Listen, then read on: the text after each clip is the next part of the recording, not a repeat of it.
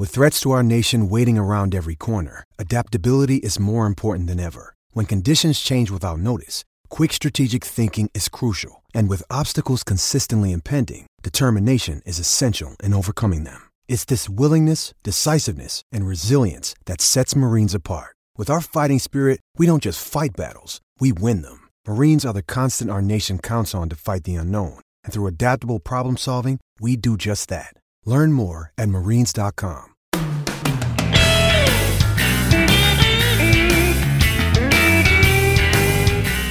first off-season edition of the Minor League Baseball podcast has arrived in 2017. What on earth?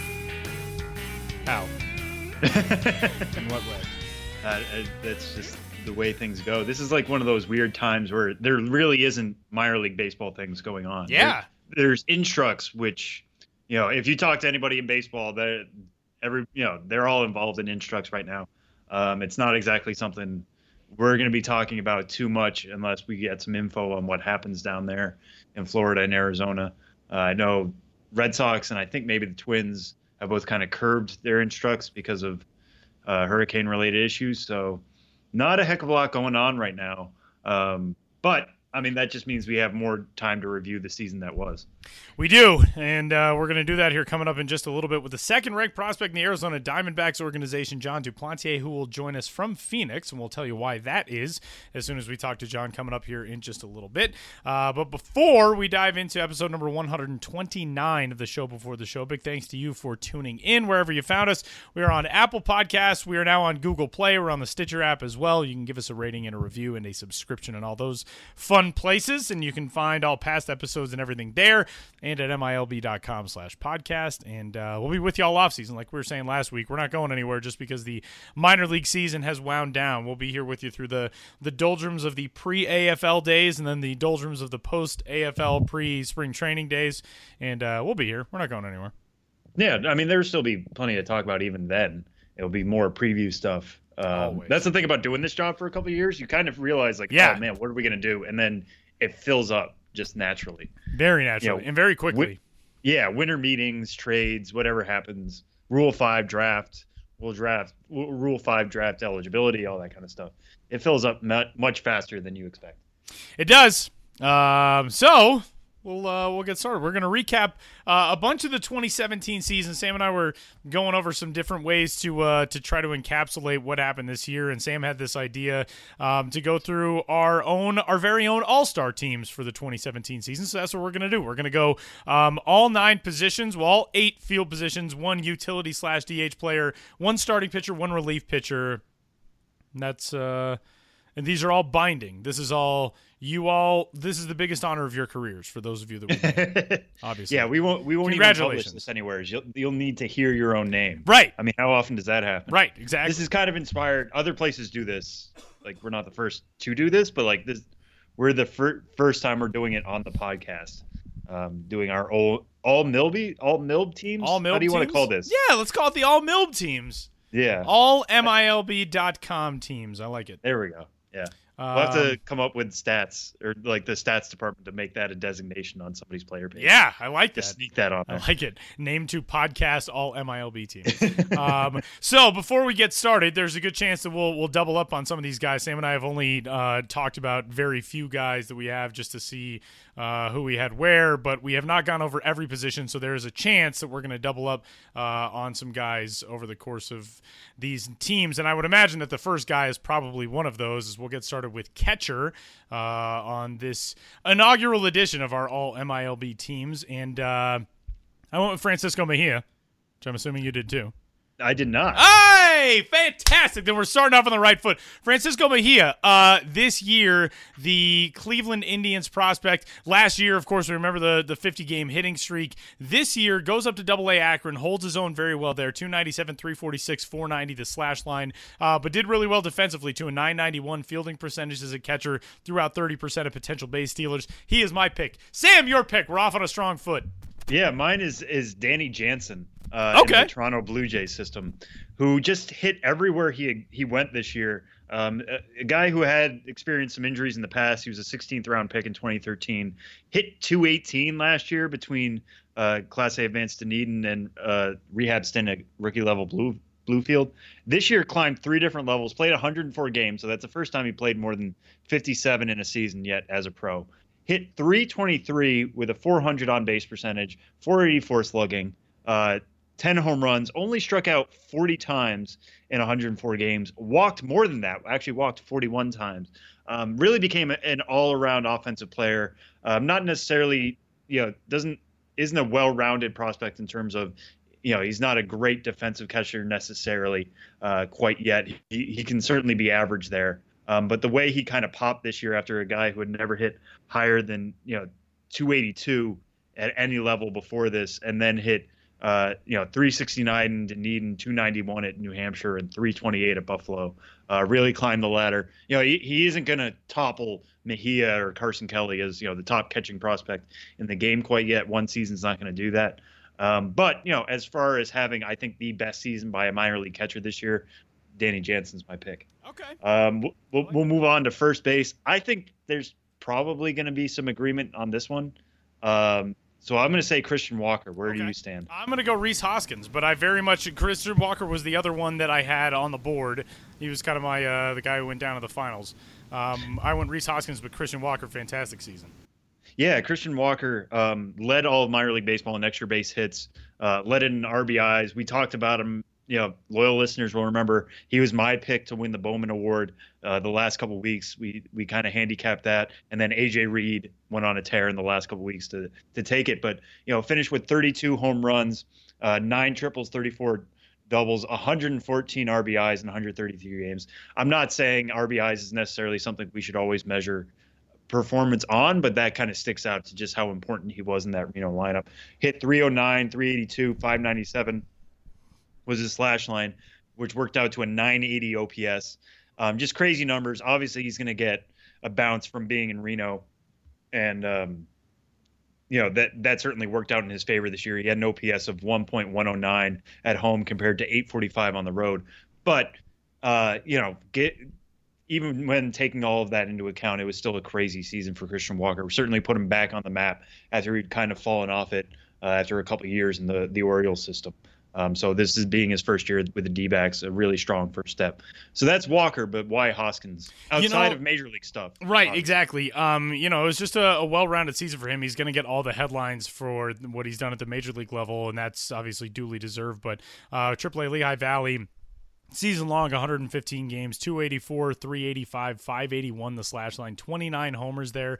Um, the thing I really liked, he got better as the season went along after struggling in July. He was good in in April, May, and June. Great in April. Kind of started to tail off, but then bounced back really strong toward the end of July and the beginning of August. That's what netted him that promotion to the big leagues. And I like, you know, again, we're not basing this on what a guy has done in the major leagues, but I like finishing off on a strong note at the minor league level and then being able to carry that over once you get promoted and do the historic things that he's done in the major league level so far is uh, just kind of justifies the uh, the strong season in AAA for Rhys Hoskins. Um, second base. I went with Garrett Hampson of the Lancaster Jethawks in the California League, who was uh, sort of overshadowed by Brendan Rodgers for the first half of the year, and then I think probably flew under the radar elsewhere. But he was my pick, uh, and I'll tell you why in a minute. Who'd you go with? I went with Scott Kingery. Just it's kind of funny because I feel like we kind of lost momentum with him by the end of the year just because we had talked him up so much at the beginning of the year, the way he popped with his power and how we weren't expecting that. And, um, you know, even he said he wasn't expecting that for a while, but he ended up with 26 home runs uh, this year between double A and triple A, add in 29 steals. Uh, you know, he said on this podcast earlier this year from the Futures game, he's not going to lose the moniker of Scotty Jetpacks anytime soon. Adding that power just really rounds out his his offensive capabilities. Um, showed off everything else as well. You know, 304 average, 530 slugging, 889 OPS. Um, this is not a guy who you know took advantage of Reading or, or, only took advantage of Reading. You know, he hit once he got to Lehigh Valley, uh, hit 294 there with eight home runs and 10 steals. So he might be the most exciting second base prospect in the game right now. That might be kind of damning with praise. You know, normally we we don't think of really really good second base prospects. They're usually shortstops who move over to second. Um, but with the way he's added power, the way he continues to have a really solid hit tool, and the you know as quick as he is, he could still steal 30 bases, you know, at the upper levels working into the majors. So uh, Kingery really popped for me this year, but I want to hear about why you chose Hampson over. Yeah, I mean, I think again, just a really well-rounded season um, for a guy who, for the first half of the year, Brendan Rodgers is their top prospect in the Colorado system and is blowing up bats 400 for the first half of the season. Um, but you know, Garrett Hampson was right behind him, and I really liked the the double play tandem those two formed together. And the other thing that I liked is that Hampson really did not have a lull. Um, July, a bit of a struggle, but he, for the most part, the OPS was consistent. The average was fairly consistent throughout. Uh, and then he finished on a tear. He batted 375, 421, 563 in August. But just all all facets of the game seemed to come together. Overall slash line 326, 387, 462. The sneaky thing about Garrett Hampson as it was with a lot of guys on that Lancaster roster. He stole 36 bases in 40 attempts. That team ran a ton. They were successful the vast majority of the time, it seemed like. Um, so just a really, really good player I I think he will still fly under a lot of people's radar, and he is kind of the case of a guy who he played a lot of shortstop as well, shortstop turned second baseman, um, like you noted, Sam. But uh, I really liked his campaign, and he's a he's a fun guy to watch. I've had an eye on him for a while as a, a Long Beach State product, which has produced so much good middle infield talent, um, but really showed why he's got a, a pretty high ceiling this year. Yeah, and one thing I always notice on, on Twitter is whenever we tweet about a Long Beach State person, just all of Long Beach State Twitter yeah. is very active and gets very excited. Um, so hopefully they pick up on this podcast and we get the Long Beach uh, bum, you know, bump, I guess, as it were. Um, shortstop. Should we just count to three and say it at the same time? Um, how do you, how do you know that we uh, went the same way? I Okay, I want to hear who you have then, because I feel like yours is going to be more contrarian than mine is. No, I think we'll probably count to three and say the same. Okay. Okay, All ready? Right. One, two, two three. three. Bo Bichette! Bo Bichette. All right, Jinx. I would say Fernando Tatis Jr. was my other guy. I, you know, your prospect crush is on Ronald Acuna. I, I think mine is on Fernando Tatis Jr. Now. Um, I loved him. He was my my secondary selection. Um, but Bo Bichette is man, he is fun, and that I mean, it's a it's a historic season. Yeah, and I, think I can't remember which one it was. I think it was Baseball America might have pushed Bichette over to second base. He got some time there, um, but they put him at second just so they could get Tatis in at short. They're both very deserving guys. I just can't shrug off a 362 average for a season. Like the guy hit 384 over Lansing uh, and won the Midwest League batting title despite not being there after the Futures game because his he was so far ahead. Uh, you know, Rule 922A as we discussed before, just you know allowed him to win a Midwest League batting title when it wasn't even close uh, to anybody else in that league. But not only that, you know, hit 14 homers, stole 22 bases, um, you know, four triples, 41 doubles, which is kind of crazy. Uh, you know, th- it, as much as we like to talk about this guy again, by the end of the year, you kind of get fatigued with him because you just keep bringing him up. But he was a second round pick last year. You know, 66th overall, 65 teams or you know there were 65 players picked in front of him. There were concerns about him coming into the season. Uh, you know, now he's 19. He's he felt like the senior member of the Bash Brothers for the guy we're probably going to talk about at third base. Um, but you know, lots of teams had a, a chance to take this guy, and he, the way he's taken off, you know, now number the, the number 26 overall prospect in the game uh, is kind of crazy. So yeah, this this felt like a year of Bichette, and I can't wait to see what happens with him going forward. Because if if this is what happens when he answers questions, okay, we, now we have more questions. How what is he going to do to answer those, or is this just going to be the one year in which he really popped, and then we kind of teams learn about him and make adjustments? So, um, but yeah, no doubt that you can't you can't just slag off a 362 average yeah. like that. As much as we want to look at everything else, he he was just too good to be overlooked in this spot. I agree. Um, you know, I think that pretty well covers it. Third base, uh, we're not going to be in agreement if the selection on your side is who you alluded to in that answer. okay, so yeah, so mine is Vlad Jr. Okay, I um, figured we would end up talking about Vlad anyway, so I did not pick him, but I like it. Yeah, well, yeah, I, I I think there's arguments to be made elsewhere, and I'm gonna I'll hold off on who my number two guy was until hearing who you said. Uh, but Vlad led minor league baseball this year, at least my minor league full season guys, uh, with a 425 on base percentage this year, 13 homers, uh, 910 OPS again, doing the same thing that Bichette did half the year at Lansing, half the year at Class A advanced Dunedin. He got even better at Dunedin than he was at, at Lansing. Uh, Bichette regressed a little, which is fine. That's what you expect, especially going to the FSL, which is a pitcher's league. He actually got better. He hit 333 with a 450 on base percentage over 168 at bats, 48 games uh, with the Dunedin Blue Jays, which is just crazy. That means again he's learning. You know, he's taking things in. He he's learning about pitchers, how to attack them, how to be patient, all that kind of thing. Uh, it still blows my mind that he's walked 76 times and only struck out 62 times this year. You don't see that almost among anybody not named Joey Votto. Yeah. Uh, to see that, you know, for a kid who is still 18, he's not turning 19 until next March, uh, is just mind-boggling to me. Um, that's not the only reason why I put him here. This is not like an all prospect list or anything like that. I legitimately think Vlad had the best season amongst the third baseman this year in the minors. But I'm willing to be swayed. So who do you have, Tyler? Um, you know what else is funny too is you kind of think back on Vlad Guerrero Sr. and especially late in his career you just felt like, oh, he's the guy who swings at everything. Vlad Guerrero. He's hitting balls that bounce and he's hitting them out for home runs. And he had that home run in the All Star game in Pittsburgh, in which he hit a ball that was basically at his shoulders. Vlad Guerrero Sr., in his career, struck out 985 times. He walked 737 times. That's a yeah. pretty damn impressive ratio. So that's something that about, carries over.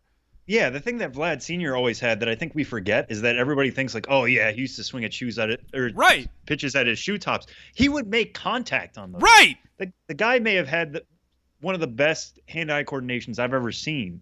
You know, he decided, yes, I'm going to swing at things because I know I can make contact. He's not like a free swinger now, you know, with the grip and rip and get it in the air and see what happens. And if you strike out 30% of the time, but also hit 35 home runs, it doesn't matter he was trying to make contact with all those swings. Right. Um, and he was making loud contact and all that kind of stuff. Vlad Jr. is a different player. He's more patient. Yeah. He's only going to swing when it's in the zone where he can drive it. You know, maybe the day comes when he decides to get more aggressive, but if it's going to work out the way it has, Blue Jays aren't going to touch it. They're going to say, listen, look for your pitch. When you get it, hit it, rip it, do that whole thing. Don't swing at unnecessary pitches and, and do what works for you because obviously – it's worked extremely well so far. Those, I mean, Blue Jays fans, it was toward the end of the year. It's been rough, uh, but that is, there is a lot to be excited about in that system. Um, and uh, if you like big massive home runs. You're going to have a whole lot of fun watching those two guys continue to climb. Um, at third base, I went Nick Senzel of the Cincinnati yep, Reds. Um, yep. Yeah, he 62 games uh, Class A advanced and then 57 games at Double A, and he got better after graduating from Daytona when he went up to Pensacola. Slash line in the Florida State League was 305, 371, 476. In Double A, 340, 413, 560. And he's in the Southern League. I mean, he's hitting in Pensacola. It's not like he's, you know, jumped to a launching pad. Um, so really impressive. And sometimes you see, you know, guys who are destined to be very good major league hitters, they get better as they climb the ladder in the minor leagues. I'll never forget that about Jason Heyward. Jason Heyward, the first team I ever worked on in the minor leagues, he was there you could see the tools were there. You could see that he was going to be successful, but he didn't really blow you away with the numbers when he was getting things started in his minor league career at the Class A advanced level. Then jumps up a level and all of a sudden blows up with Double A Mississippi that year. Uh, that is a case of guys who sometimes are so advanced when they get to a place where pitchers are working more around the zone then they start having more success because you're not having to waste swings going after stuff because you know somebody's not going to come into the strike zone with you, etc. Heyward, for example, that year 296 average and an 888 OPS at Class A advanced, 47 games then up at Double A, 352 average, 1057 OPS. Um, obviously, he has turned into a ghost offensively at the major league level, but that's neither here nor there. Uh, but Nick Senzel, really, really impressive season, and the guys who get better as they climb the ladder are always guys who really impress me. Yeah, and the thing about Senzel for me this year was I, I, thought he had the chance to after you know 2016, Dansby Swanson, and Andrew Benintendi both climbed to the majors in their first full seasons. I thought Senzel had that potential. Uh, he certainly showed it by the end. But what I think he had different about himself than those other two guys, um, Senzel just seemed like a safe pick at number two overall coming out of Tennessee. Uh, when he was taken by the Reds in 2016, he seemed like a safe pick. Like he's going to be a decent hitter probably something like 280, 290, something like that. He, he's going to hold himself well at third base, do everything you want. Not, not necessarily pop, but he'll be a solid cornerstone, you know, on which you can build your team. Now he's he's more than that. I mean, there's no denying it. He might be one of the best pure hitters in all of minor league baseball right now. Uh, he showed plenty of pop, 14 homers, 40 doubles. You know, those doubles will translate into homers. Now we're talking about a guy who could potentially hit 310, you know, with an OBP that's going to be flirting around 400, uh, potentially 20 homers. I mean, now we're talking like consistent all star level, not just good, solid contributor. He's done certainly more than that. And the, the, with the way he, like you said, built up to that, that's going to build up a lot of offseason momentum in terms of the way we look at him. The more we study him, the more, you know, the the taste he left in our mouths is much better than um, what it had been necessarily at Daytona, which was obviously solid, but yeah, he wor- certainly worked himself into that conversation as having one of the better offensive seasons, third baseman or anybody really. One of the uh, things that I love most about coming into this episode today is Sam and I each showed our biases in what markets we grew up in because uh, Sam said, "Well, I picked a DH," and I said, "Oh, well, I picked a utility guy." So it's pretty much the same thing. You're just an American League guy. I'm a National League guy. Um, I went with Ryan McMahon of the uh, Hartford Yard Goats slash Albuquerque Isotope slash now currently Colorado Rockies. Um, really struggled in Double A last year. Goes back, conquers that level, 326 average, 926 OPS, and then goes up to Triple A and explodes. Ryan McMahon in 70 games up with AAA Albuquerque batted 374. Yes, offensively friendly environment, offensive friendly league, but a 374 average, a 1023 OPS. He played 37 games at home and he batted 416 with an 1150 OPS. And that's where you start thinking, oh my goodness, look at those numbers. It's like Coors Light down there, blah, blah, blah. On the road, batted 329 with an 886 OPS. The pop was still there. Six homers away from home, eight at home in Albuquerque, but just across the board, it was like you could not get Ryan McMahon out every night. It seemed like it was a three hit, four hit, five hit night for Ryan McMahon. Um, and not only that, but he plays a bunch of different positions now. Everybody loves versatility. That's something that he has really, really embraced. Played first base, third base, his natural position. He's even worked in at second base nowadays. So uh, he was my guy there. Yeah, um, I, I, that's funny that I, you know you call him utility man. Uh, I would have called him DH.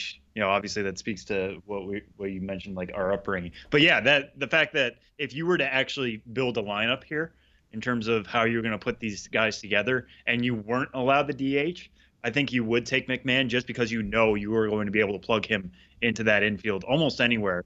Um, you know, whether he'll be able to stick at second or first or third or whatever going forward, that's a conversation we can have a different day. But for something like this, um, him in the utility spot is kind of perfect.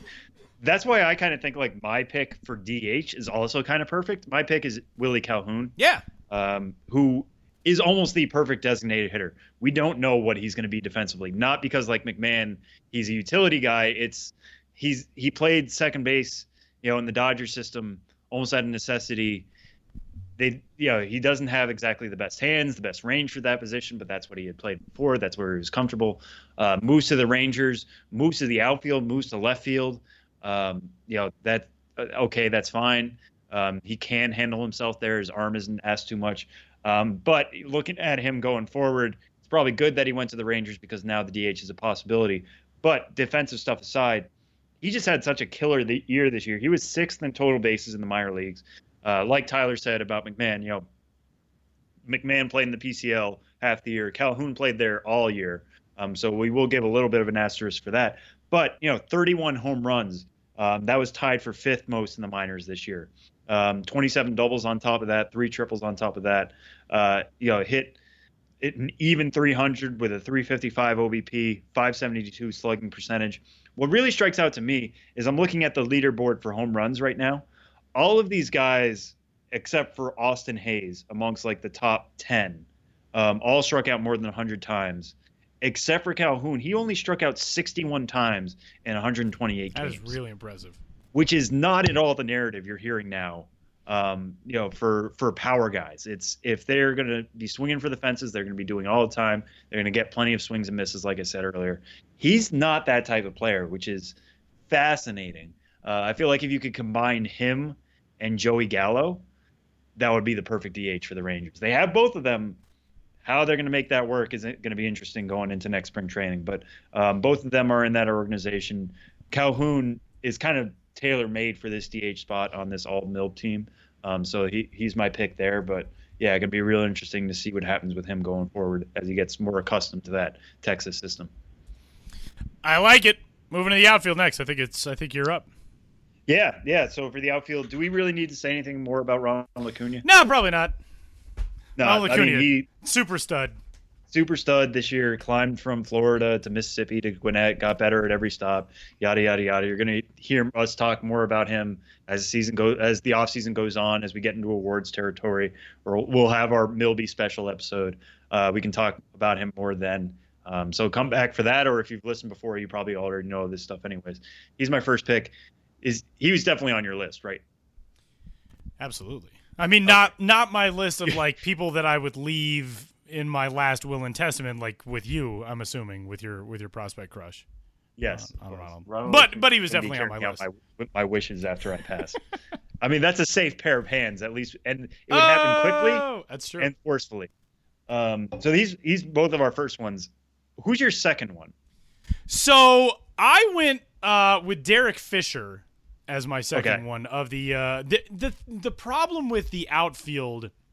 There are so many guys who are so deserving of being in that group. But Derek Fisher, similarly to Ryan McMahon, it just seemed like Derek Fisher every single night was doing something huge. Only played in 84 games at the AAA level with Fresno in the Houston system because he's played in 47 big league games, but a 318, 384, 583 slash line, 21 homers, 66 RBIs, stole 16 bases. He just seemed like a guy who was in the mix every single night for that Grizzlies team. Yeah, he was. He had one of the more most well-rounded packages of, in the game this year, maybe outside of Acuna, um, which is fascinating to me because I would love to know how he's going to fit in that Astro system going forward. That that outfield is so good and so packed right now, and Fisher looked like he was knocking down the. And obviously he's there. I mean, he's a, he's a good player and he deserved as much pl- major league playing time as he got this year. How they're going to handle him going forward is going to be really fascinating. Good problem to have for sure. Um, but yeah, Derek Fisher was actually my third choice. My second choice was Austin Hays, who led minor league baseball this year in uh, in total bases with 310. Um, just beating out Christian Walker in that aspect. Hit 32 homers, uh, 95 RBIs. Again, another guy who really jumped out this year. Uh, another breakout prospect. You know, he had he was the 91st overall pick last year. Um, somehow packed on a lot of power this year, um, more than any of us were certainly expecting out of him. Forced his way to Baltimore, uh, which I thought was kind of a surprise. I, I feel like Baltimore's not exactly known for pushing their prospects that quickly, uh, especially their hitting guys. Um, but they did it with Hays, and what that means for him going forward is going to be really interesting. But again, you know, for somebody to hit 32 home runs in 128 games in his first season, split between Class A Advanced Frederick and Double A Bowie, uh, is is fascinating. And again, to lead minor league baseball in t- total bases just speaks to how solid a year it was for him. Well, he was my third. So, Oh well, okay. Derek Fisher was my third. man, look at the So- synergy we have here. This Yeah, is impressive. I'll just throw out also Jose Siri. yeah, Um, yeah, definitely another one. And I'm not saying that just because of the hitting streak, which was obviously spectacular and you know ended in dramatic fashion and all that uh, at 39 games. But he was another guy who just seemed to really figure everything out. Um, 293 average this year, 871 OPS, but he hit 24 homers and had 46 steals. Normally, that that's killer. Like you, you just get so excited. You know, we saw that with a couple of guys this year, 2020 guys, Scott Kingery being one of them, Fernando Tatis being another, Ronald Acuna being another one of those. So it seemed like there were a bunch of those guys this year. But under normal circumstances, I feel like Siri, you know, w- would pop a little bit more than he has. He might Yeah. lose a couple points because this is his second straight year at Daytona or Dayton, excuse me, Class A Dayton. Uh, and last year did not go very well there. He hit 145 in 27 games and had to be bumped back down to Billings. But, you know, he's still 22 years old, just turned 22 in July. So this is technically his age 21 season. Uh, you know, he, would, if he was American instead of Dominican, this would have been a junior year for him in college. Um, so you know, let this be a building block for him. Let him move forward. Um, but he would have been my fourth outfielder. That's not exactly an all milled team how that Just works, but yeah, just missed the cut. All right, we're gonna go one starting pitcher, one relief pitcher. Um, will full admission, we had the same starting pitcher, and double full admission, you'll hear from him coming up here in just a little bit. But in the interest of uh, mixing things up, rather than Jon Duplantier, I went with Michael Kopech, the Chicago White Sox organization kind of needed a bounce back year. Um, had been questioned on people's radar as far as character, attitude, makeup, all that kind of stuff. Everybody knew that the stuff was there, but what was Michael Kopech going to be like as a guy maturing? By all accounts, it seems like he's done great in that regard, and he was fantastic on the mound this year as well. 119 and a third innings pitch for Double A Birmingham. He struck out 155, uh, a sub three ERA. Terrific season. A guy that I got a chance to talk to I think back in July for a story and was really impressed by just the the kind of full attention that he had given to rounding out parts of his game nearing the upper minors really impressed me and uh, it seems like a guy who's got a, a, very clear picture of who he wants to be as a presumably a starter for AAA Charlotte next year and a major leaguer in pretty short order. Yeah, uh, Kopech was definitely a, kind of on the short list um, of guys I would consider. Also, Alec Hansen in that group or in that organization rather, a guy who struck out 191 and 141 in the third innings just freaking astonishing. Um, but Duplantier, who by the way, we checked with that. that is how you say his name, which is awesome. We did. Duplantier is so fun to say. Um, but the guy posted a 1.39 ERA. As anybody who knows my writing or, or listens to the podcast will tell you, you know, I'm certainly not a slave to a traditional stat like uh, ERA, but you know when his was so significantly lower than anybody else in the minors this year, and the fact that half of that came at the California League, the way he was able to dominate uh, there was really astonishing. So the 1.39 ERA, uh, 165 strikeouts in 136 innings, a WHIP below one, which is always a good indicator, uh, 0.98.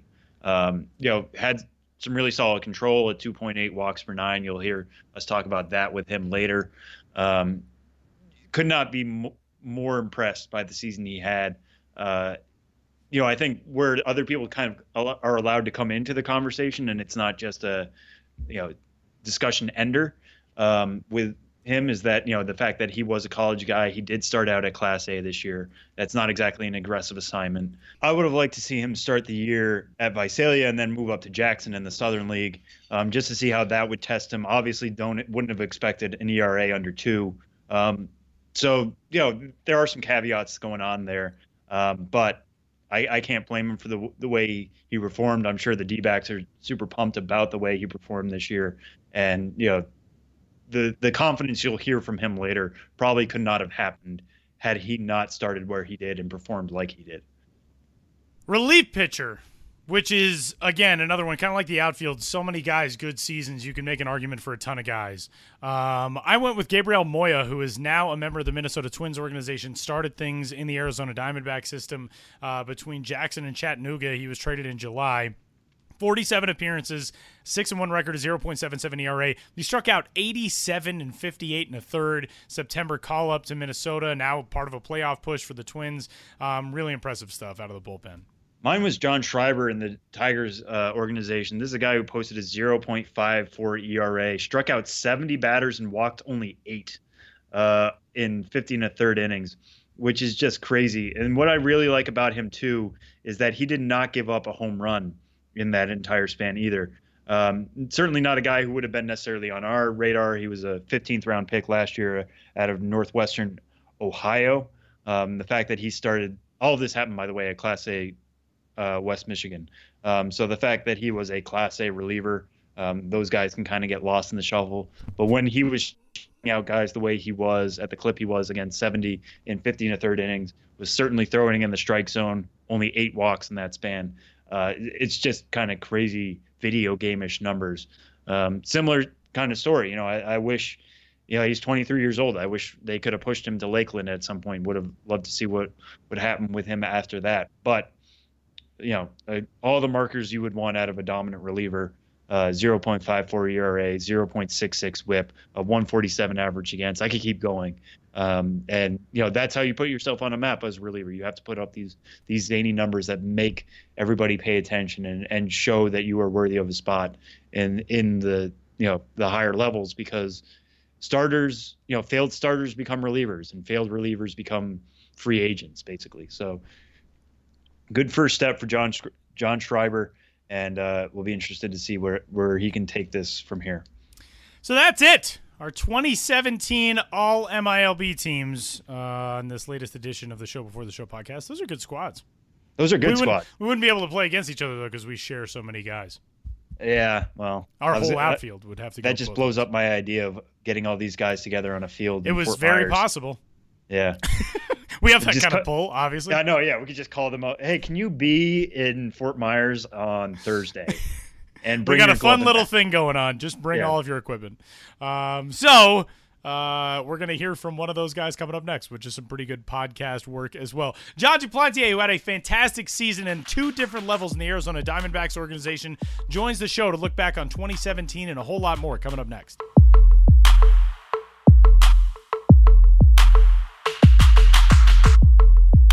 Into the offseason, we are headed down to uh, Cactus League and spring training and AFL area, but uh, for a different reason, where we are joined by the number two prospect in the Arizona Diamondbacks organization, Jon Duplantier, who joins us after a breakout season in his second pro campaign between Class A Kane County and Class A Advanced Visalia in the California League. Jon, welcome. How are you? I'm good. Thanks for having me. Absolutely, man. It's great to talk to you. So let's uh, right out of the gate. Uh, congratulations are in order. You are actually right now in Phoenix to accept your award as D-backs minor league pitcher of the year. Uh, we're recording this actually on Tuesday. We ordinarily record on Wednesday, but I'm kind of glad that we're doing this one early because we get you in uh, in award mode. This when did you get this news? How long have you been in Phoenix? You're going to go to the game tonight. Uh, the D-backs at home. You'll be honored at that game. What does that mean to you in this your first full pro season, and you already get a chance to to be honored like this? Right. So uh, I guess it's been roughly two weeks now. Uh, Mike, our farm director, called me. Uh, I was at lunch with my mom, so he let me know so I could tell her the news. And um, I mean, it was just really cool. I was I was at lunch with my mom. We were just catching up, and I'd just gotten home from the season, and uh, to get another award, she was she was super excited. She couldn't wait till my dad. And I mean, it's it's, it's fun. The weather out here is nice. So we thought it was gonna be 100 some degrees, and we get out here right now 70s. So we're walking around in jeans and sweatpants and gonna go to the game tonight and, and be comfortable, you know. So uh, kind of just a bunch of blessings in one for this, this these couple days. Well, and at this stage, I mean, you're still so early on in your career. Obviously, a third round pick in 2016, 89th overall. Um, last year limited because of your college workload. So you come out your debut professional season, you put together a year like this, 136 innings, a combined ERA of 1.39 between two levels, a 12 and three record, 24 starts out of 25 total appearances. Um, coming into, let's say we go back, you know, six, seven months. We go back to to March or to February February. Coming into this season, your first full wire to wire year in the minor leagues, could you have dreamt of something this good? I mean, obviously your your standards are going to be high and you're going to expect a good year, but 12 and 3 record, 1.39 ERA, 165 strikeouts and 136 innings. I mean, this is dominant stuff. What would you, if you could talk to yourself from back before the season, what do you think your reaction would be to a campaign like this?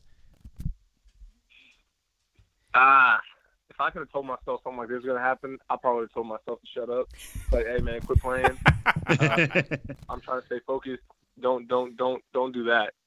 Um, but um, I mean, yeah, I came to spring training. Uh, it's been my first spring training and first full season. I kind of just came in, wanted to put my, my, my nose to the grindstone and and just kind of focus day to day. And I mean, really it was like the biggest goal was to remain healthy and to and to, to get used to a five day rotation where I was going out there and making all starts. So I mean, yeah, the the performance was was was welcomed. Let's just say it, it wasn't necessarily a, a, thought going into spring training like, man, I'm going, I'm gonna kill it. It was just, and let's prove to people we can stay healthy and and just make starts and get used to, this, to the to the uh, to the rotation, the schedule, and everything take care of itself. But yeah, the one three nine that kind of that kind of came out of came out of uh, a lot of guys' plans, so that was cool.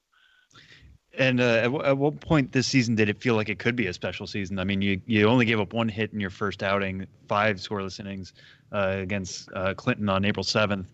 Uh, you know, you get promoted to Visalia, you get a trip to the Futures game. All these things that tell you it's a good season. But um, you know, at what point did it really feel special to you?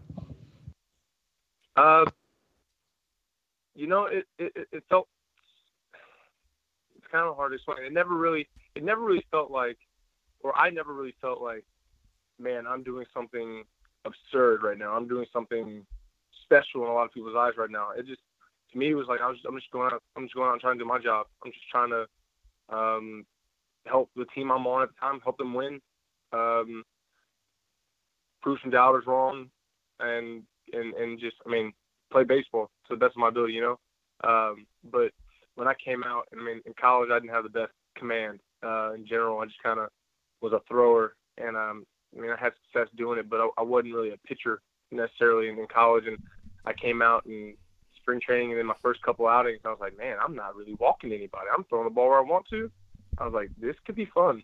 This could, this could, I mean, this could, this could get interesting. And so, kind of had that thought back of my head. Um, I remember I was having conversations with my dad, and I mean, my dad and I, we kind of talk about, I'm like, Dad, I'm throwing I'm throwing fastball inside when I want to get in. I'm, throwing it away when I want to be away. It's not just hey, let's try throw a strike here. So um, once that trend kind of held, I was like, yeah, I'm I'm I'm kind of a finesse pitcher right now. It was uh oh things, things can get things can get pretty cool. And what allowed that switch to happen? I mean, uh, it it sounds like something just kind of flipped a switch, and you were just like, I can throw the ball where I want now. But what what type of work had you done, you know, in that first spring training for you, or in those first couple months that allowed you to, or allowed that command to get so much better this year? Well, one, I mean, body felt great. Um, I, I very rarely was dealing with anything that was like, man, kind of achy today. Oh, man, I just don't feel great. So I wasn't really thinking about my body. So I was just repeating. I was able to repeat, and I didn't have to take any time off or or not throw a certain day or say, you know what, let me ease off a little bit. So I was able to just kind of go and, and and just worry about the work I was putting in and focus on the work rather than focus on how to get back to feeling good. Um, which I mean allowed me to kind of, kind of fine tune things, uh, repeat my delivery, uh, get stay on top of the ball, hand positioning, uh, working on spin and and kind of developing a confidence in myself and a trust that okay, I'm I, I want to throw it there. Let's go there, and I can get there. You know, um, haven't always been like that. So once once once I had this confidence of you know what, if I'm if he sets up there, I'm I'm gonna get it there. Then it kind of just took off that way. But um, definitely just I think I think the, the foundation for everything has just been health, feeling good, and knowing I'm feeling good, and and that's been that's lifted a burden off of my shoulders, my family's shoulders. I'm sure the D-back shoulders and everybody's shoulders. You know, so yeah.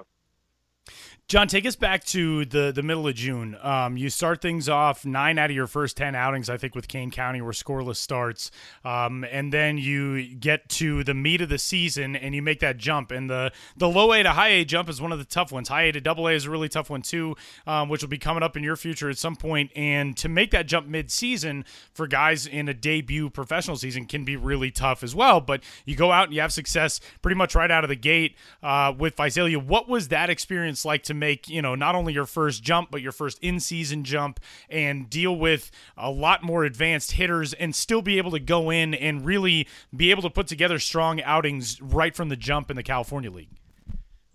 I mean, especially going to the California League where the ball is usually generally a hitter's league. It was it was a big confidence boost.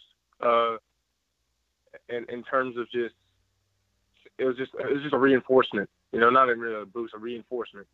Um, I got out there and my first outing, my first yeah, my first outing, I went two and two thirds, walked five, and so I was like, oh shoot, here we go. But then working with the pitching coach, talking to talking to guys and and talking to, to, to, to baseball guys in my life, I was like, man, you know what? They're like, trust your stuff, go out there and, and you, you do what you do. And and so I did. And um, working with uh, Jeff Bajenaru, um, pitching coach in Visalia, I mean, I just was able to learn a lot. You know, um, just I, I learned even more and kind of took it upon myself and with the help of uh, Badge, our pitching coach, uh, Vihey, uh, our hitting coach, and Shelley, our manager. It was just they were willing to teach me when I wasn't pitching, and I just wanted to talk in the dugout or before games when I'm watching other teams VP or or just anytime I had a question, they were they were willing to answer it for me.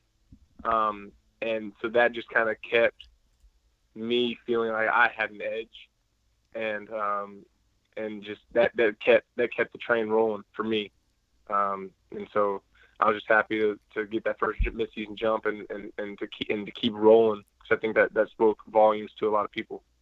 You mentioned some of the guys, you know, members of that staff that you get a chance to work with and bounce stuff off of. And when you look at your your overall season numbers, not a whole lot of adversity stands out. But obviously, guys are going to go through stuff, especially in a, a first full season, that you know you really got to figure out. All right, well, why did this happen? Why do hitters approach this like this? Um, you know, what am right. I doing wrong in this given circumstance? What was something that you had to to tackle and learn from and try to get better from? Like I said, I mean, the numbers don't really show any situation in which you struggle, but I'm sure there was something that you thought like, all right, this is a, a new wrinkle. This is something I got to conquer. What was that?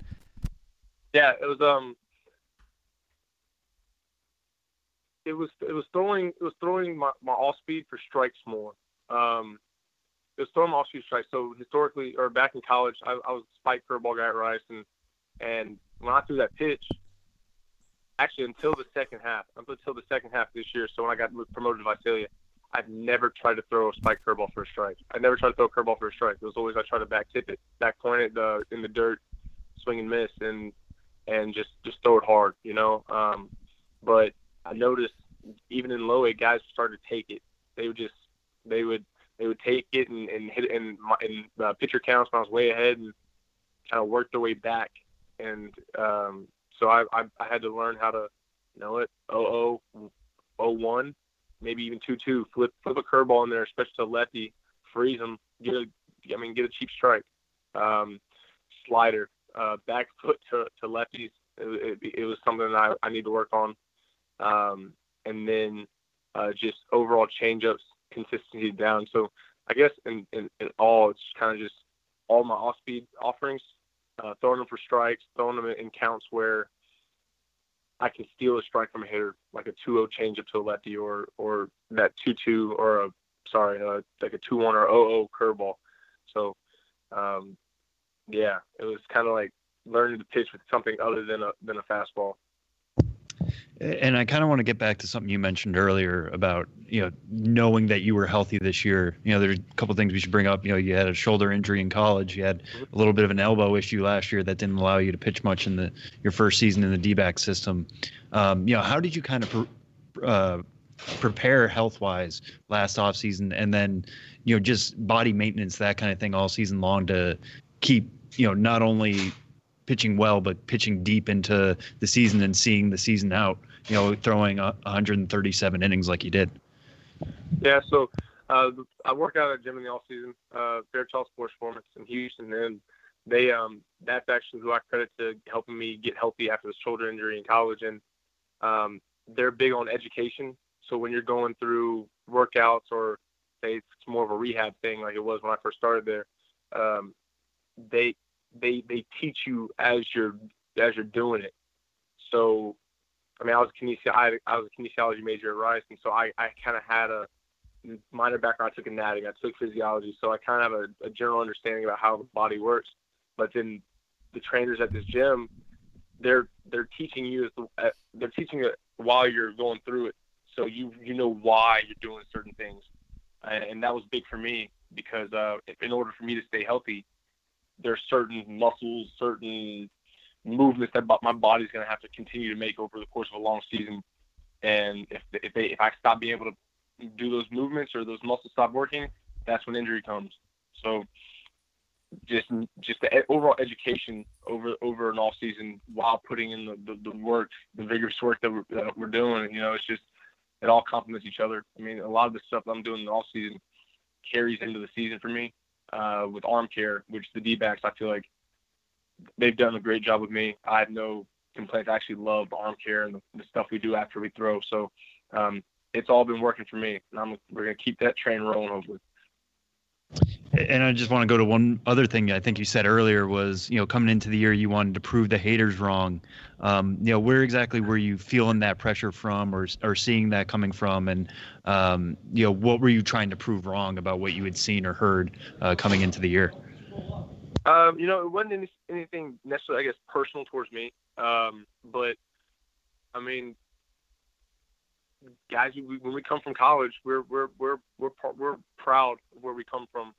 Um, I'm I'm proud to to be a Rice Owl, and to hear, I mean, whether whatever your stance is on on Rice pitchers in pro ball and and the, the history we have, I just I want I made it a personal personal goal of mine to kind of alleviate that. You know, um, I, I just it, it, it gets old hearing that, and so um, I wanted to prove that. Listen, I can stay healthy. Um, I can stay healthy, and I can pitch, and, and we're gonna we're gonna we're gonna make it. And I'm gonna, hopefully the blue and white can t- get a little bit off their uh, some people off their backs, you know, because um, it's stressful. While you're there, you kind of hear it, and um, it may not take a toll directly, but that the stresses of hearing that and the stresses of, of I mean, hard classes, hard education. I mean, you don't you really know how that affects a, a college athlete. So, um, yeah, I, just, I want I want to prove that Rice pitchers can stay healthy. Um, I want to prove that I can stay healthy just because my injury history. And um, I mean, uh, I want to treat the D-backs right and pitch for them because they, they they give me this opportunity. Well, and that leads into uh, another topic that I noticed. Um, I mean, obviously, getting a chance to talk to you, it's obvious what a cerebral guy you are, kinesiology major, taking all these classes that are a really hefty workload in college. And one of the notes on your bio page um, at riceowls.com is that you picked Rice over Yale uh, for your college ball. And so many guys, I mean, go with the with the notion of I want to obviously get my education, but this is a road for me in a pro ball, whatever. It's pl- pretty plain and evident that the education thing is a big component of what you were able to do at Rice and what you would have been able to do at Yale had you gone that route. How difficult was that to juggle that though, going to a place where that academic workload is going to be so tough in addition to playing in a really competitive really good program what was it like being able to juggle that as a college athlete um, my freshman year was rough really rough uh, and i mean every now and then you have you have athletes that come in and they, they do really well but freshman year is tough you you learn how to I mean, it's not. It's that cliche that they always say. You have to be able to manage your time and time management, time management, and make sure you block out time to study and do your sports, and I mean, it was hard. Uh, I think my my first my first full season, my GPA dropped down to two nine maybe, and then that kind of I mean, my parents were about to whoop me. They wanted to, they were, and um, but then you kind of start to slowly figure things out, just like you do in anything when you do it enough, and you start to figure out, okay, no, I, I can't go play ball at the rec. I, I really have to study. Um, I'll, if I if I can get some good studying today, in between classes, instead of going and just hanging out in the uh, hanging out at the uh, at the uh, in the locker room, if I go to the library and I or to the uh, athletic center where we, where we have study hall, if I can get this work in now, then I can hang out later. So you kind of just learn to take your take your uh, take your losses in the study battle when you when you when you can and and um, they they do a really good job. I feel like Rice does a pretty good job of um, providing the tools and the, just the the assistance needed um, for athletes there. I mean, if I ever needed advice, I could go to um, her name is Julie, our academic advisor, and she would she would she would give the advice she could. So you never felt like you were drowning, but you definitely you definitely were you were doggy paddling through your life above water. And some people will hear, "Oh man, 2.9 GPA at Rice, like that's nothing. I'd be I'd be fine with that." Jon in high school had a 4.32 GPA on the four scale. So I think when you go like you know, 30% over the top possible mark. You can get fairly good uh, academic record. Um, we're jumping around a little bit, but let's go back again uh, over the summer. You get a chance to go to the Futures game and take a part right. uh, in a, a, historic, every year it's a historic event because, you know, two, three, four, five years from now, we're going to see so many of those dudes making big impacts in the major leagues. We already have with some of the guys who were in that game. Um, but that experience is so unique and so powerful for the guys who get to be a part of it. For you being on that pitching staff is one thing, um, but to be on that roster as a whole with so many guys who, you know, Rhys Hoskins was the cleanup hitter in that game for the U.S. lineup. He's off setting rookie marks all over the place now, his first month plus in the right. big leagues. Take us through that experience and what that was like to be a part of that. It was one of the coolest things in my life, um, baseball wise for sure. It was, I was one of the, that's, that's something that not a lot of people get to experience. Uh, and it's hard to put in words because I mean everybody kind of asks like, how was it? And the only thing you can say is, dude, it was amazing. Um, I mean, you're sitting there with a couple for a couple days, and you're just you're treated like a big leaguer. Um, you're treated like a big leaguer, and you're sitting there, and everybody on the team is a stud. I mean, you're I mean, you're hanging out studs all day, and guys who are who are about to make a big league impact, who who maybe already got called up. So it's just a lot of stories, a lot of camaraderie. Um, I mean, I still keep in touch with uh, a couple guys from the team, from from from the USA team and the World team. So, I mean, it's it was just an experience that really you couldn't you can't you can't just draw that up without getting experience. All right, and we'll leave you on this one. Um, flash forward to to January. You know, it's it's cold. Baseball season is a little bit away, but this season's also a little bit behind you, preparing for 2018. How are you going to look back on this year and kind of remember it by? Like, what's the one moment or one thing you're going to take away from this year and kind of hope it's it sets you up as a foundation for you know a, hopefully a long career to follow?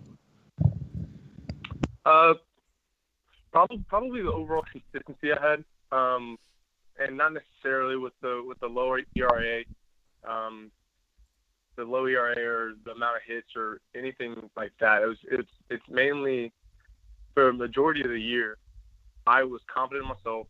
Um, I felt I was healthy my body felt really good, especially at the end of the season. My body felt better than it did when I was leaving spring training. Um, and just like the, over the whole year, how I, I was able to to get better, and I was learning. I was able to learn and and and and, uh, and develop. You know, so the consistency of just gosh, I don't, I don't know the one word that can describe it all, but the consistency that I, I I was confident in my performance, just something along those lines, um, and that feeling that I had about it, I'll just think, okay, if I can feel like this and I can kind of remain as close to that as possible, and I can remain consistent like that and keep throwing the ball I want and keep my body feeling good, the good things are gonna happen down the road. So I'm, I mean, next season it'd be really easy for me to go in and, and, and try to recreate the the numbers I had, you know, the, the ERA and the, just everything, the whip, what, whatever whatever it is. But that I got to make make sure that that's not my goal, and just kind of like the feeling that I had. As long as I can keep that feeling, good stuff will happen. He is Jon Duplantier, the number two ranked prospect in the Arizona Diamondbacks organization, according to MLB Pipeline. And you can find Jon on Twitter at dupe, D-U-P underscore. There it is. Um, if you are looking for an indication of how Jon's D-backs organization teammates feel about his 2017, Sam McWilliams, a teammate with Class A Kane County, tweeted last week, quote, 2017 offseason plan, call at dupe, there it is every day and do what he's doing. So that's pretty good. Seems like a smart idea. Jon, this has been fantastic, man. Congratulations on a, on a heck of a breakout year. Enjoy every minute of tonight uh, in Phoenix, getting honored for uh, for your work, and and best of luck. We'll be talking to you down the road. All right, thank you.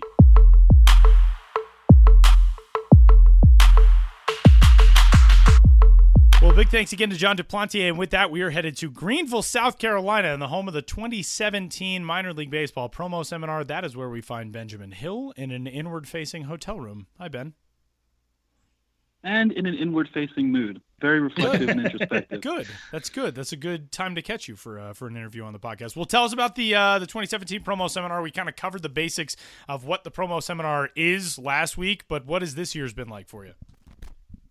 Well, you know, I think I've said this before, but you know, these events follow formulas for sure. So if you've been to other seminars, which I imagine most listeners of the podcast haven't, um, you know, you're certainly familiar with the routine. But um, you know, this the seminar takes place. Uh, most people got into town last night, and then uh, three full days. Today being Tuesday, and then Wednesday and Thursday, and then uh, travel home Friday. So it's basically a work week long event, more or less. And uh, you know, it takes place this time of year because you know the season has just ended. The last minor league game was what September 19th uh, with the AAA National Championship, and then a week later, people are here for the promo seminar, and you know that's purposeful when the season's still fresh, it's an opportunity to get together and share ideas. Um, you know, as people haven't really started planning for next year, but you know they're going to very soon, and it, really the planning starts now with this uh, idea sharing at the promo seminar. And uh, this year's event is in Greenville, South Carolina, home of the Drive. So um, it's a very beautiful city. People have a lot of good things to say about Greenville, South Carolina, and uh, I suppose I do too. So what have you learned so far on the first day? Like what what has happened on this first day in terms of um, people putting together presentations and and stuff like that? That that's I know you're you have your own what on Thursday. Yeah, my presentation is on Thursday, where I kind of uh, go through my road trips and uh, make jokes and you know try to make people laugh and everything, as well as educate them. But um, yeah, today starts with a volunteer project. That's what the promo seminar usually starts with, you know, partnering with a local organization. Uh, this year we uh, partnered with the Friends of the Reedy River, and uh, the Reedy River, you know, runs uh, in South Carolina, in Greenville, obviously, and, and right through the city in a lot of ways. And uh, the Greenville Drive's mascot is named Reedy Rip'It, and he's a frog. So uh, the Reedy River, big part of Greenville. So we went to the banks of the Reedy River and cleaned up a lot of debris and trash, and uh, then uh, planted uh, planted plants along the side of it. And uh, you know, it was hot and uh, quite a lot of physical labor, but it was kind of fun to wait. Well, it was not fun to get up early in the morning, but it was fun to uh, do some physical labor early in the day and work up a good sweat uh, before the presentation style stuff started. And then, uh, you know, we gathered in a ballroom and a bunch of people gave different presentations, you know, on different uh, different types of thing, you know, things, you know, dealing with social media. Most of the people who talk are, you know, front office members of teams. Eric Jarinko, who's the GM of the Drive, you know, that's the host team. He kicked off with a presentation really about, you know, the various successful things that the Drive do. Um, and then later in the afternoon, you know, you break into group therapy sessions and uh, you can choose the track you want to attend whether it's you know media relations and community community relations or promos or operations and uh, have more of a uh, informal idea sharing environment. So I just got back from one of those about uh, you know using your marketing dollars effectively and uh, how to pinpoint uh, you know free advertising or cheap advertising that kind of thing. So you know there's the term inside baseball, you know meaning uh, things that happen that are only germane to a certain uh, insider audience, really. And this is literally inside baseball for minor league baseball when it comes to uh, you know how the sausage gets made, how the product gets put together, sharing the ideas that work, the ones that don't work, and uh, you know coming back from this event and starting October with uh, planning the 2018 season because uh, as you guys know, it takes a long time to get a minor league season together with the promo calendar and uh, the sponsorship and all the things you have to do. Uh, it's a common question for anyone who works in baseball. What do you do in the off season? But there's a lot to get done uh, for everyone, and especially if you work in a minor league front office.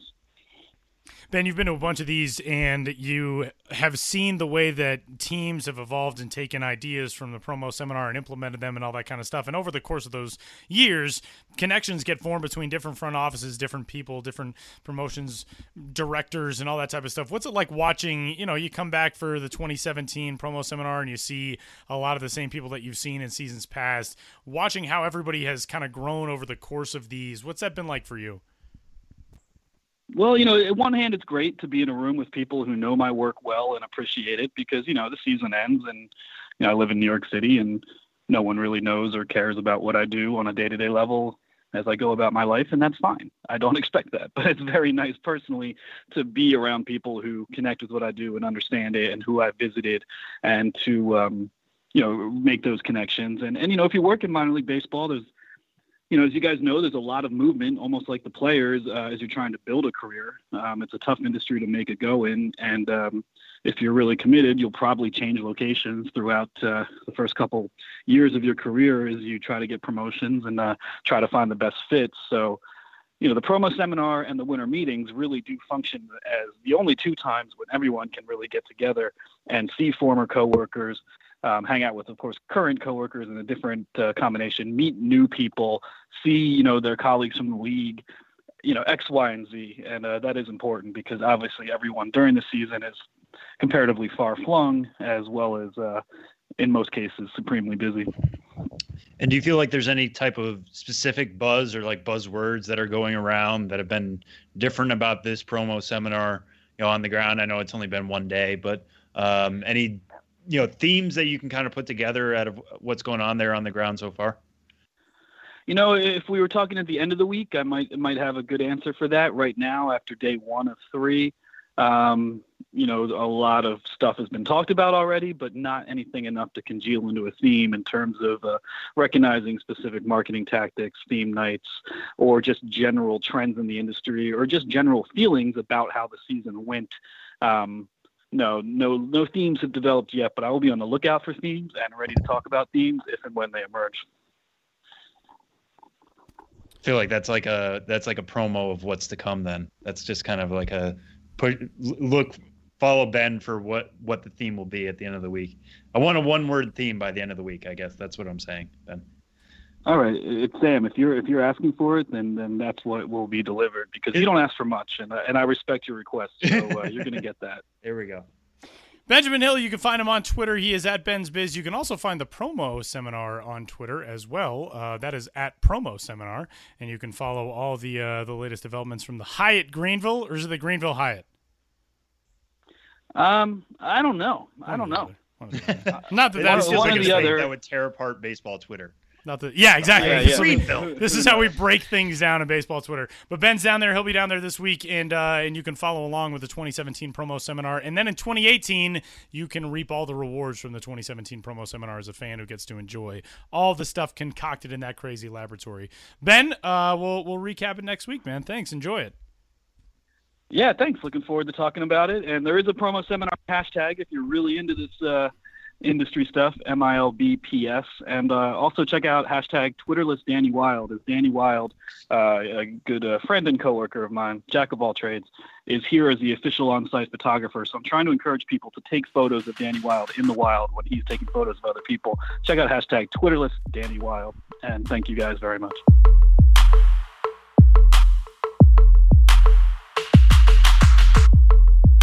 Big thanks to Jon Duplantier. Big thanks to Benjamin Hill, and uh, our thanks to you for tuning in. We got no MILB.TV to preview. We uh, next week we'll get a chance to take a look at our 2017 Milby Award contenders, but contenders, but we don't uh, we don't really have anything else. Yeah, I mean that's that's gonna be plenty. I mean there are so many categories every year uh, that we we can always break down. I think that's the year we joke. Maybe this year we actually do it. That we'll wear like tails and do like a Yeah. real award presentation Wait, ceremony. you've been joking this whole time? I do it. Oh, I just said that for your protection. Oh, thought- okay, okay. I thought goodness. you were not wearing the. No, I- no. I bought I bought a late 19th century tuxedo and a top hat, and I wear it all the time. oh, see, my suit is just made out of Milby logos. Oh, that's even It's cool. the Milby print tux. Yeah, I like it. So. Sublimated, as we know, the specialty jerseys can be. Um. All right. Sam Dykstra. I'm Tyler Maun. We'll talk to you guys next week.